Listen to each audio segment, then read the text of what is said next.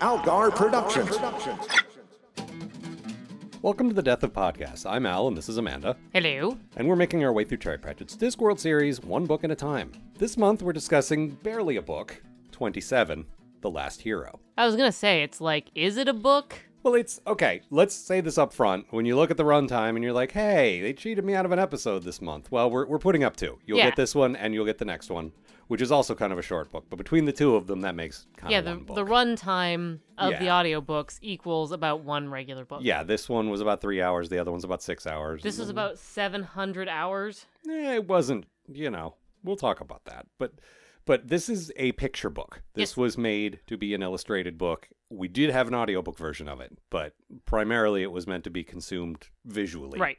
So bear that in mind if you were following along and you want to read it. I don't there isn't an ebook as far as I know. Like uh there isn't a Kindle version Right. anyway. Like which is kind of a bummer because actually one of the nice things is, is the art. Yeah. Oh, Yeah. it's it's excellent art, Yeah. which we'll talk about. Uh, but let me let me tell you the story. It is a simpler story because it's a short story and because it's meant to be Right. sort of uh, illustrated, you know, an illustrated book. Cohen's Silver Horde threatened to return fire to the gods, so the Discworld invents astronauts again to go and stop them. So long. It's just So- one sentence. As long as the book itself. One sentence. It's a lot of words, but it's one sentence. That's about as that's the best I'm going to be able to do is one sentence summaries. And yeah, so it is a return basically to Color of Magic and Light Fantastic Days. This is yeah, this is like the greatest hits of the books you didn't want to read. There's some greatest hits of books we do like. Yeah. I mean, Carrot's in it, Leonard of Quirm is in it, like better characters from later days. Yeah, but the writing feels very much like the early books. Like this feels like it was just cribbed from some notes he had lying around and then he sort of slapdashed it together. a bit of that and a bit of sort of deleted scenes Mm-hmm. like there's a there's a whole riff on because you know the, he he did the uh, conan books and all that i always say conan it's conan Mm-hmm. Conan. is the talk show host The guy who invented podcasting. yes exactly we wouldn't be here without conan o'brien Inventing Conan O'Brien. podcasting earlier this year. two things i know about conan Mm-hmm. o'brien he's got an old truck he likes to work on nobody's gonna get that He's got long stork legs. he knows. That's why he wore jorts.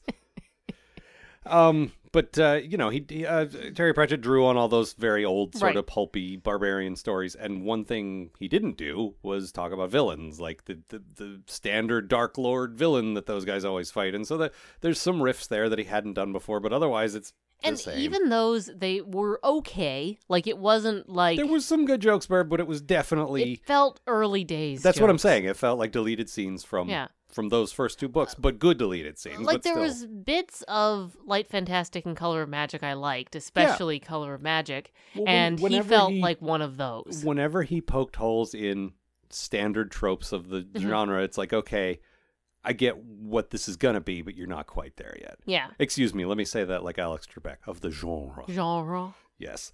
Um, but so much of this okay. So I have the hardcover uh Yes. picture book.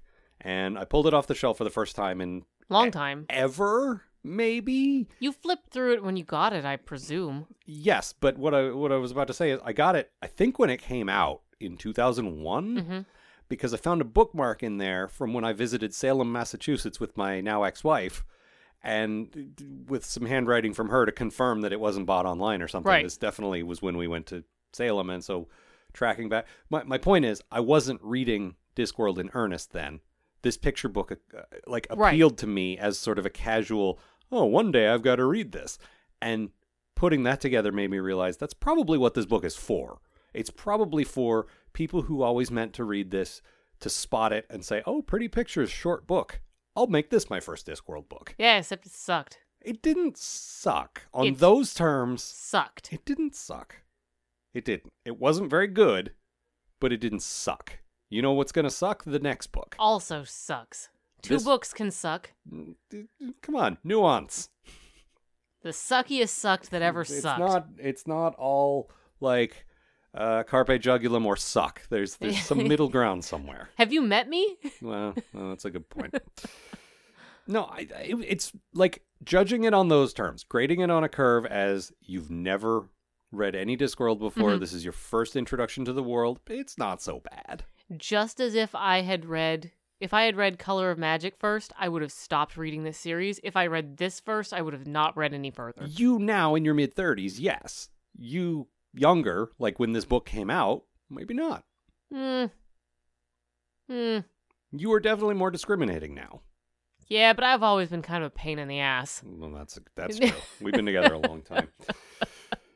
I don't know. I like when we get to our grades. Mhm. Like I, I gave it a pretty harsh grade. Yeah. But I would have graded it a little higher based on like if it was earlier in the series. if it's earlier in the series or if it's your first Discworld book. Which, like I said, that's why I told that story that seemed kind of pointless because also because there's not that much to talk about. Well, also that, but I feel like that was the point of this book was to say, first of all, here's pretty pictures of all these guys, Mm-hmm. and he kind of bent over backwards to include some things that really didn't belong, Yep. just just so you could see the pretty pictures, and they are very pretty pictures. This is my good thing. This is good artwork, but also here is sort of a broad like like those early books. Mm-hmm. It's kind of a tour of the disc. Although we just finished one that was a much better tour of the disc, but that was also very complicated. This might have been more enjoyable if you because it's a real it's like let's talk about your bad thing. okay. I mean, I get, like I said, I get that it's meant to be accessible. Um, I expect some measure of greatest hits, but it is absolutely possible to write a book like this without repeating all the same old tired jokes.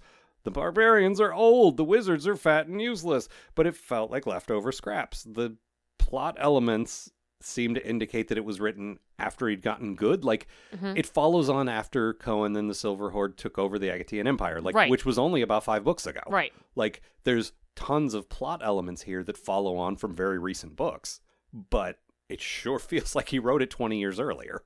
And if you hadn't read any Discworld books before and you hadn't read these exact same jokes and situations before, it might have been more endurable. Mm, But again, he's repeating like I I I agree. I just Yeah. made that on, that point my own self a second ago, but on the other hand, I can see it from your annoying point of view as well, which is they're not the best jokes. They're not. It's not even the greatest hits. These are like the B-sides. This is like the greatest hits of the early years. No, because Barbarians Are Old was never funny. Yeah, but he thought they were. I guess that's true. There's nothing new here, and it's still the same tired old thing. What? Yeah. Oh God, I hate. At least so we didn't do any teeth stuff. Yes. Yes. oh, I guess we, we, did. at the very beginning. Yes, we yeah, did. We did. And I hate that a lot. At least it wasn't the whole book. No, it wasn't the whole book. It was just for a minute, Yeah. and then Cohen put in his dentures. But no, it did happen. Oh, that's right. I hate when he writes characters with speech impediments. I just don't like it. Mhm. It's irritating. But I mean, I don't like when I read a Star Trek book and someone writes Scotty's accent out. Like, Irritating. I Just know what Scotty sounds like. Just write the words and I'll I'll read it in my head with the Scottish accent. But uh, so yeah, that is my bad thing. My good thing, like I said, the the artwork is excellent. Granted, some of the story points seem to exist just to yeah, like show a picture the librarian being there at all. Oh, the librarian, yeah, like obviously he's one of the most visually interesting Yes. characters. You want to show an orangutan who is an who is a librarian, Mhm. but the story contrives a reason for him to put on goggles. Why? Be- probably because Terry Mhm. Pratchett wanted to see an orangutan wearing goggles, and uh, okay, yeah, but also, come on, Enough. man. You can do better than this. You're a very creative man. Why? Also, th- flipping through the art book, once again, we're in the cock forest. This has Oh, there's there is negative five women yeah, and like there's Nothing. There's literally one mortal woman in the whole story. yeah. So there's Vena, who's like another sort of uh, Red Sonja type Uh, character. Elspace suggested she might be Xena.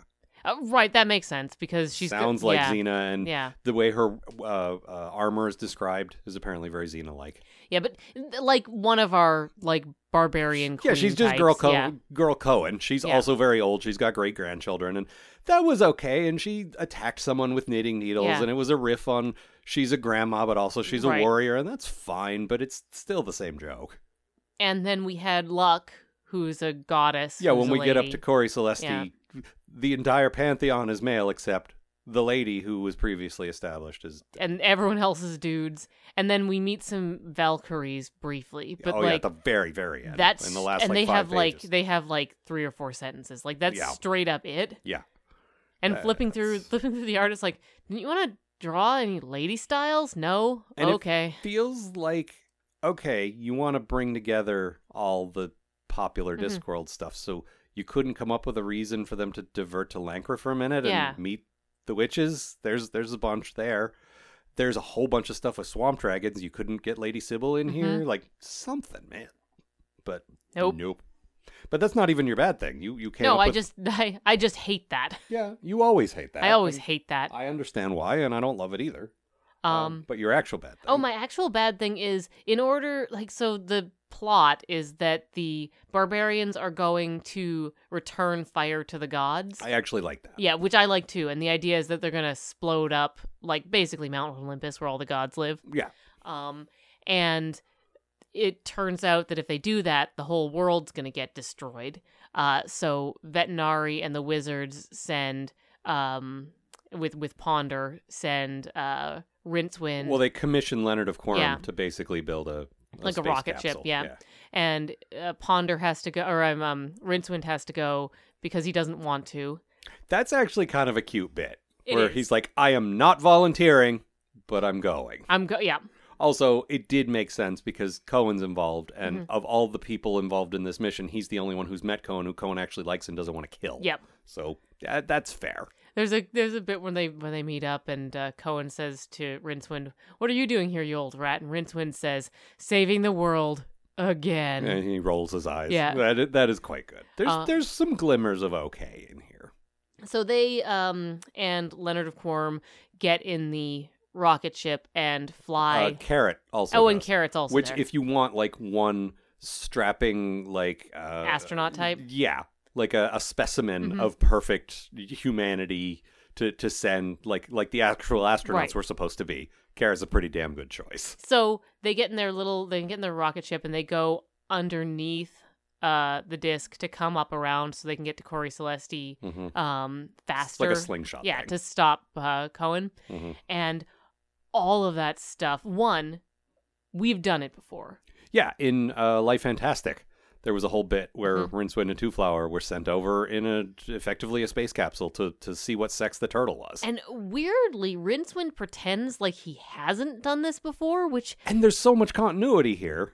yeah, and Terry Pratchett's like quite good at He continuity. remembers who all like. I mean, he remembers that Rincewind met Cohen Yeah. and knows him several times over. It wasn't just as of like um uh what was the book? Interesting Times. Yeah. Like he he goes He's- back further yeah. than that. So he knows he remembers the early books. He's not like scratching them from continuity or anything. And like it wasn't just like something that happened sort of off screen. It was a major plot point. Yeah. Like that was sort of the point of that whole section. So it was weird that Rincewind wasn't didn't remember. it wasn't it the cliffhanger end of Color of Magic? Yeah, I think and I so. think Light Fantastic picked up. I don't remember exactly, but I do remember there was a whole astronaut shtick. Yeah, so firstly, yes, we did it already. It's definitely been done. And secondly, it's just a bunch of hack astronaut jokes about like, ah ha ha, food in tubes, Houston, toilets. we have a problem. Yeah, and yeah, references. Uh huh. No, it's it's not the best, It's and yeah, it's not funny and there's nothing to it. I do like some things about it. I do like. I hate when things from our world just perfectly Mhm. carry over. I always don't. like That's never been interesting to me. But whenever they diverge, Mhm. and the fact that they brought Leonard along, and the fact that it's got some weird sort of Renaissance Mhm. twist to it, I like, and the fact that Leonard is constantly reinventing it as they like. That's the reason he had to go. He engineered the thing, and he's continuing to engineer the thing as it flies. I like that. It's Mhm. very in character for him. Also, the kite looks good. It does. The drawings are, of it are excellent. Yeah. And the drawings of them in their uh, astronaut suits are quite good. Like, and I like that Rincewind is always the one that has that they do the testing on. Yeah. It's not Carrot. It's Rince. Mhm. It's Rince. know, it's not always, the perfect specimen. No, it's always Rincewind, It's always the coward. which is very And. I like all the various renderings of him in different spacesuits. Yep. Uh, always have Wizard Mhm. written on the space helmet as well. Just just so you're very clear Yep. who's in there. It's the scrawny one, but still. Yep, it's you have to be clear. Yeah. Also, speaking of the art, there's a lot of very crotch forward pictures. I hadn't noticed that, Like- but I guess that's like barbarian stories look like that. Yeah, we have, well, it's not just that because we've got uh, Uh, astronaut pictures yeah, look like that too, yeah, actually. Co- all the Cohen stuff is very loincloth. Like I, I know because of photography, I know a little bit about how Yeah, you of course you do. compose a f- like a photo or a picture to draw the eye to things, Mhm. and these are designed like the crotch is like right there where you look. Well, maybe that's uh, maybe that's this artist's thing. crotches, and then when we have a picture of Carrot, uh, he's got his protector on, which actually is kind of Yeah. a nice, like his cup. That's kind of a nice pull from the old books, Yeah. but it's also like a lot of crotches in this. It's a very crotchy book. yeah. And we had the swamp dragons. One of the but but getting Yeah. back to the original like the original things, Mhm. uh, what few there were. So they they end up uh, overshooting or undershooting because they're too much weight because Because the librarian. because the librarian's on board for Reasons. reasons. Who knows? And he doesn't add anything to the mission. He sure doesn't.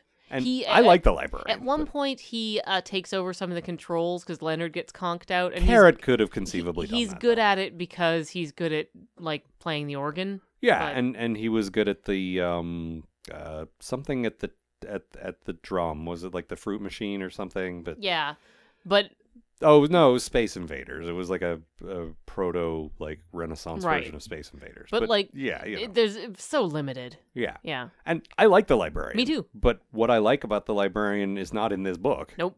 Um, And he didn't come onto this deliberately because usually the librarian gets into these things because he's excited and he wants to be there. yeah, In he's this- always swept up in the the latest thing. He's excited. In this, he just sort of happened upon it. He fell asleep and Mhm. then he wa- there he was. yeah. Yeah. Um, and all the stuff in space is pretty, you know, pretty typical. Like, uh, they're looking at the disc for the first Yeah. time and remarking on how big everything. Uh, fine, There wasn't it's, a bad. It's written okay. There's a there's a yeah. It's a pretty good sequence where they're talking about seeing. yeah, the but it's elephant it's and- also it's also cribbed directly from things astronauts Yeah. actually said. Like you can't see the borders between nations Mhm. from up here and stuff like that, and it's fine. But it's again, it's already been done in real life. And the art in the book of them standing on the moon and looking at the Well, the that's what I was. Yeah. That's what I was building to. Is so uh, they undershoot and they have to compensate, and so because the way the Discworld works is the moon just uh, basically floats around the disc. Like, I mean, yeah, I guess that's kind of how it works here too. But you know, like like a record player. when it moves when it moves through the sky, Mhm. it is traveling very fast through their sky, and so if you jump on the moon, you'll basically be able to jump off on top of the mountain right. which is what they do, and that's kind of clever. But when they're actually on the moon, I thought was actually creative and unique and interesting And only in this book. for about five minutes. Yeah. There are silver moon Mm-hmm. dragons that are the size of swamp dragons, but much more efficient, Well, they're meant to live on the moon. That's where Right. they came from. and they eat stuff that grows on the moon that is efficient Moon fuel. leaves. Yeah, that is efficient fuel and not just garbage that's lying around. And And they're beautiful. that that I liked. Mhm. Like for a minute, Mhm. it wasn't hacky stuff from our world repurposed. It wasn't stuff I'd seen in previous books. There was a glimmer of, and maybe it was borrowed from other fantasy stories, but it still felt unique enough Mm-hmm. that it's like, okay, here's something new. There wasn't nearly enough of that though. We didn't go to any other new place other than that. Cori Celesti's been mentioned a 1000000 Mm-hmm. times. Also, those dragons fart themselves around. Yes. Uh, because that's a better way to do Yeah, things. it's more efficient than breathing it. And um, that speaking of the continuity stuff, they they talked about Errol a little bit. Like Mhm. he did that and that's too. like book six. So Yeah, they and- remember. they, they yeah they remember that and uh carrot says they thought that errol was a new type of dragon because he farted out his Mhm. flame and it turned out he was just more like the old dragons yeah Yeah. And so that's something new but something that also ties the old books together like that's Yeah. the sort of thing that's what There thief should of have been more of time thief of time was like all that yeah, and then this And like I understand completely you have the artist committing to Mhm. drawing these beautiful painted drawings of, you know, Carrot and Vetinari Yeah. and the library like you absolutely and you want to write a story that includes the most like popular characters, the best characters, the most visually interesting characters, but the story still has to be something and there wasn't enough of that. nope But all of that said, the actual barbarian story, once it got going, once we got past the old, like the old jokes, was pretty good. Well, the idea of them returning fire to the gods, like we talked about It's earlier, funny. It's funny. It's pretty good. Yeah, it's it's their version of Prometheus Mhm. stole fire from the gods and is being punished forever. Mhm. And they're like, you know what? We're heroes. We're going to go out by giving fire back to the gods Mm-hmm. by bringing five tons of TNT to the top of that mountain and blowing them the fuck Mm-hmm. away. And I understand why they're angry. They're old Mhm. and their friends are dying. And what was the point of all of this? And they learn about the disc's analog of Alexander the Great, you know, crying because the, there were no worlds left to conquer, Yeah. and like, hey, yeah, Yeah. that's true. And like, there's some nice railing at the gods for like, Mhm. you only give us one lifetime, you bastards. There's so much. Yeah. Yeah. And I like that. And I like that that can exist without contradicting itself between we're so old and tired, but on the other hand, there's still so much more to do and Mhm. we can't anymore. Like they those two things shouldn't be able to exist together, but they do. Also, this is this is a bit mean spirited, but I did like when uh, they were finding out about the Alexander uh, character, and he he wept, and so then they're like, so he's a bit of a crybaby, huh? Uh-huh. And then during the Gordian knot thing, uh, he was explaining it that to the uh, to the barbarians. He's like, so he's, as well as a crybaby, he's a bit of a cheater, huh? Uh-huh. Uh, and That that, wasn't was, bad. That was a nice bit. The It- thing is it's in character Yeah. for Cohen to say that. but. Cohen actually says, "No, no, no, I get it. Cutting Yeah. the knot in half is a mythic thing to do. Yes. Also, uh, he's probably got an army outside, so who's gonna who's gonna argue? Like Yep. that. That was a good bit. and also he ends up taking a cue from that later when uh Fate Mhm. challenges him to to roll 7 on a six-sided die Yeah. and so he slices the thing in half. Yeah. Like "Mm, good job, Cohen. Yeah. Good thinking. Oh, you know what? Actually, that we were talking about how there's not any really great punes or play on plays on word Mhm. in this. We were gonna give that a miss, but Oh, yeah. he actually says before he does that, "Isn't this a naughty problem?" So Uh-huh. then it's not even ama- an amazing. No, but groaner, it's the only one that comes to mind. Yeah, so. most like I sort of combed through again. And I'm like, huh, there weren't really many Mm, good ones. I don't remember Al groaning at all. Yeah, Not at that anyway. yeah, Mostly at the old man jokes. yep. Um, but there was some good stuff in there. Like the story started two thirds of the way through the book, basically, and that stuff was good. Once we got to Cori Celesti, Yeah, once it's them and the gods. yeah, and All right. Rincewind showing up with Carrot. I didn't care about that as much. The the meat of the book to me was the barbarians versus the gods. Yeah. The other guys were just sort of also there. Well, that that was sort of my that's my good thing is the this idea of what happens when heroes get old. Mm-hmm. Um, I remember the first time um I read Beowulf, and I was I read through it, and I'm like, yeah, pretty good, pretty good. Oh, the then- the novel based on the popular Robert Zemeckis movie. Yes, the novel written by Caitlin R. Kiernan, a Uh-huh. author I fucking love, who wrote this novelization of, Of this. Beowulf, which was based on one of the oldest uh, pieces of English literature. I don't know why. Why would you rewrite? Yeah, I don't okay. know. Anyway, But, um, but I was like, I really, I was really into it, and I enjoyed it, and I thought it was Mm-hmm. cool. And then I read the sort of the last story in the Beowulf cycle, where he's old and he's a Mhm. king, and like he's not really a hero anymore, and he hears that there's this dragon, and he goes out to fight it, even though he knows he's probably gonna die. yeah, kind of wants to die. Yeah, wants to die and wants to die like A being a death. hero. Yeah, And that was like, it was one of those moments where I'm like, oh, literature can do this. yeah, and and in this, it might be the first time Cohen's had a little bit of depth. Right. It's like he doesn't just want to hack and slash and that's it. There's a little more to him finally, and Mm-hmm. good. Let's explore that. Nah, Nope, we're done. but there was there was a bit of, and that's what saved it from being like a total F for me. Yep. Is there was a chunk of of bit uh, of stuff there that I genuinely liked. Yeah, where he's railing against the gods, and yeah, the, the Mhm. bit about there's so much to see and do, and now we can't, Yeah. and we're too old, and yeah. it's over. You only gave us one lifetime. And actually, speaking of railing against the gods, this is my quote. Um, so they have this minstrel along with them. They basically kidnapped a minstrel, and this is kind of once again something that's been done in previous books. This was the uh, school teacher right. who was originally taken hostage and eventually Stockholm syndrome to became part of the gang, Mm-hmm. just like this guy. Um, but because they're doing this big, noble, daring, heroic thing, they want a saga. They they brought a minstrel along to to bard their way, you oh, know, to actually, that's my quote is about the saga. Do you oh want to well, do mine first? Yeah, and then we please do go yours? ahead. But I, I just wanted to introduce the character Yeah. first. But But, yeah, so please do. mine, the minstrel is another one of the, the characters that's kind of a little bit of a new idea. Yeah. Like, no, I like that. I didn't like that it was an echo, like the same yeah, thing as the school teacher. But when you get past that, But it was he it had wasn't bad different- because they're doing something so big and next level. They really want it to live on in song. yeah, so, you know, and he he brought a little bit uh, different information. The school teacher, like from a different angle. Mm-hmm. no, he's a different enough yeah, character. It's just the idea of them kidnapping someone. Yeah. What they should have done is hired him. Yeah, Just that's all. Just they- brought him along they differently. did hire him, but they kidnapped him before hiring him. Uh-huh. No, they should have just grabbed him in a tavern when he was drunk. Yeah, And then he, he sobered up and like, oh Jesus, where am I? You know, something mm-hmm. something just a little different. That's because it was exactly the same. it was. So, anyways, at the front of the party, Cohen was giving the minstrel some tips on writing sagas. First off, you gotta describe how you feel about the saga, he said. How singing makes your blood race and you can hardly contain yourself.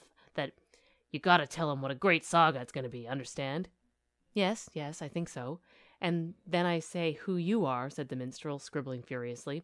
Nah, then you say what the weather was like. You mean like it was a bright day? Nah, nah, nah, you gotta talk saga. First off, you gotta put the sentences the wrong way down. You mean bright was the day? Right, good, I knew you was clever. Clever you was, said the minstrel, before he could stop himself. There was a moment of heart stopping uncertainty, and then Cohen grinned and slapped him on the back. It was like being hit with a shovel. That's the style. What else now? Ah, yes, no one ever talks in sagas. They always spakes. Spakes? Like, up spake Wolf the Sea Rover, see? And, uh, people always say, are always the something. Like, I'm Cohen the Barbarian. hmm No, that, that was pretty good. The Yeah. spake thing went on a little too long. It did. but at first that was very funny. And this minstrel is a good addition to the thing, and there's a nice payoff at the end where he writes a saga Mm-hmm. that's a genuinely stirring song, and the the guy he's with, Evil Harry, is like, that's that I, that's not what I was expecting because it's actually a tune I could whistle. It's actually a good song, But it sounds not like boring. It sounds like music. Yeah, but it also sounds like how I think of them. yeah, Yeah. and I liked that. I Mm-hmm. liked that he was good at what he did. Um, but my quote is: so once they get up there and they're they're milling about with the gods, there's this, this relatively new god Mm-hmm. called Nuggan, whose followers will be the uh, uh, focus of um, Monstrous Regiment. Monstrous Regiment coming up in a bit. Um, but this is the first time we've met a Nugganite, I believe they're called. Uh, the minstrel was staring at a god on the edge of the crowd. It's you, isn't it? He growled. You're Nuggan, aren't you? The little god st- took a step backward and made the mistake of trying dignity. Be silent, mortal! You, you utter, utter. Fifteen years! Fifteen damn years before I ever tasted garlic! And the priests used to get up early in the countryside to round us up to jump on all the mushrooms. And do you know how much of a small slab of chocolate cost in our town and what they did to the people who were caught with one? The minstrel shouldered, ho- shouldered the horde aside and advanced on the retreating god, his, his lyre raised like a club. I shall smite you with lightning, squeaked Nuggan, raising his hands to protect himself. You can't, not here. You can only do that stuff back in the world. All you can do here is bluff and illusion and bullying. That's what the prayers are. It frightened people into ma- trying to make friends with the bully. All those temples were built, and you're nothing but a little. Cohen laid a gentle hand on his shoulder. Well said, lad. Well said. But it's time you were going. I like. Yep. I'm a sucker for people yelling at gods. I don't know what it is. This is one of my favorite scenes in The West Wing. Mm-hmm. Is when uh, President Bartlet calls God a feckless thug. Mm-hmm. It's just a, it's one of my one of my soft spots Also, Offler the crocodile god uh, has been talking with the a whole. speech impediment. Yeah, well, I wish he didn't have that. Yeah. But he's been talking the whole time about how he um, prohibits things that people don't care about. Yeah. Um, so that they're not mad about Yeah. it. Not garlic and chocolate. No, he said to Nug and like, isn't that a bit much? I Mhm. prohibit broccoli. So that people can be like, well, can't have any broccoli. Oh well. And then there's another guy who says he's prohibiting the act of some long word. Mm-hmm. And then they ask him, what is that? And he's like, I have no idea, but they're very worried about it. hmm That was pretty good, but yeah. you know, that's about it. Like I don't have much more unless you do. Uh, some decent Vetinari stuff because he's an amazing character. There was a couple of good lines, but Mhm. as the book dragged on, it's like he also was in a weird position where he Mhm. wasn't in charge, and I Mhm. don't like that. I understand there are situations like that, but he's not interesting when he has to defer to anyone. There was a pretty good bit where he was talking to Ponder, and the two just have no common ground. Yeah, at that was all. all right. and it's Uh, clearly like the president of the company talking to the IT guy. Yeah. You are essential here. I don't know what the fuck Mhm. you're talking about, and I'm just gonna stay over here. hmm and Ponder says that uh, he he's got too much uh, interest in the humanities to be able to help with this like math problem before he realizes what he said. Well, there's that, which is funny. Yeah. But then he, what what he doesn't realize is Leonard is where those things overlap. Yep. And Leonard has named all the levers with very esoteric things that The refer to the knows, classics. Yeah. So it actually does help Yep. because Leonard, you know, is supposed to be the quintessential Mhm. Renaissance man who knows all of the things. And so he can relate to Ponder for the engineering stuff, but also to Vetinari. Um I preferred it when Leonard was Vetinari's secret. Yeah. Everyone knowing about him, eh, I Eh. don't love that. It's it just it kind of defeats the purpose. Like the whole point is Vetinari's got a secret weapon. And now Everybody knows, it. yeah. Well, uh, there was whispers of him before, like Yeah, I like knew- that. People knew there was something. Yeah, and Yeah. there had been a Leonard of Quirm, and then he disappeared, and he's probably dead. That's Right. fine. The well, Vetinari probably killed him. Yeah. Probably. But um, near the end, Mhm. the god's punishment for him is that he has to paint the Sistine Chapel. I Mhm. mean, whatever the real chapel is. Yeah. because he's a Renaissance guy. Okay. Yeah. Um, and it's very, it's not very clear at the end of the book because the the priest is unhappy. He says it's blasphemy, Mhm. but he says it's beautiful, and that's all we get. And I thought, okay, we're listening to the audiobook. Let's look in the picture book. There's there isn't. There's a picture of him drawing it, but there's no actual drawing of what he did. And I think what's blasphemy is that he did it so quickly. Maybe. It's just not very clear I for a punchline. Thought it might be the one where the what's the I don't even I don't know that much about. I don't think we're supposed to know what it is. I is thought it might be the one where the the dude is reaching out his hand to touch God and. I know what you're people- talking about, but I don't think I don't think we're meant to have a specific image in mind. I think we're just meant to Well, because in now times they say that it's drawn to look like the human brain. Yeah. Uh, and so the the artist was saying, you know, what what is God? God is the human brain, which is ex- which is pretty blasphemous. but it also could be Renaissance guys doing multiple level stuff Yeah. because they did stuff like that. Anyway, I don't know. I just like it wasn't very clear what it was. Like you had a possible interpretation, I had a possible interpretation, but it could have been more clear. Uh, anything else? Not really. There there wasn't a whole lot in this. Well, it wasn't meant to be a whole lot. It was Yeah. meant to be mostly pictures, but the story part. I've read good short stories by Terry Pratchett. He wrote a handful yeah. of short stories that are quite good. He knows how, but this is not one of Nope. them. Nope. And this is more of a novella, but still, just not interested. Uh, okay, what'd you give it for a grade? C minus sucked. C minus doesn't suck. It's still a passing grade Sucked. because that's what I gave it as well. I'll But- never read this again. No, me neither. But I might thumb through the pictures again because there are some very good pictures. I won't listen to the story again. Mm-mm. But uh, okay, so for our cliche count, because it is so short, uh, there's almost none. Yeah. No susurrations, no surreptitious, no quantum. Something that happens to other people, he managed to work in there once because Yep. of course he did, and only one gingerly. Well, one gingerly's light. hmm Although I forgot to count this, I was gonna. Mm. The word thrust It was in it a lot. appears in this book seven thousand times. Mm-hmm. Thrust. All right, that's all for this time. Next time, the last bad book. It is the last bad book. We are gonna start it now, and we are gonna finish it in two fucking days. Yeah, when you when you hear us again, it will for us be mm, almost immediately because we want to finish this book so bad. We're gonna just do that and nothing else until it's over. We're gonna pull that band-aid off. And then it's the promised land. Then it's like twelve to fifteen excellent books in a row. And there's a few that are better than Yeah, others. there's some and- Bs. Yeah. But they're all uh, they're There's- all above a C. No more miserable books. No, so that is exciting for us. Yep. All right. This has been a co-production of Ron Alvar Water and Amanda Smith for Alvar Productions and Giant Black Albatross, copyright 2019 and 2020. For full archives, RSS feed, and more details about us, visit thedeathofpodcast.com. And for access to our show notes, bonus photos, advanced copies of episodes, and even the opportunity to pick something for us to review, consider a donation at patreon.com slash algar. That's A-A-L-G-A-R. Thanks for listening.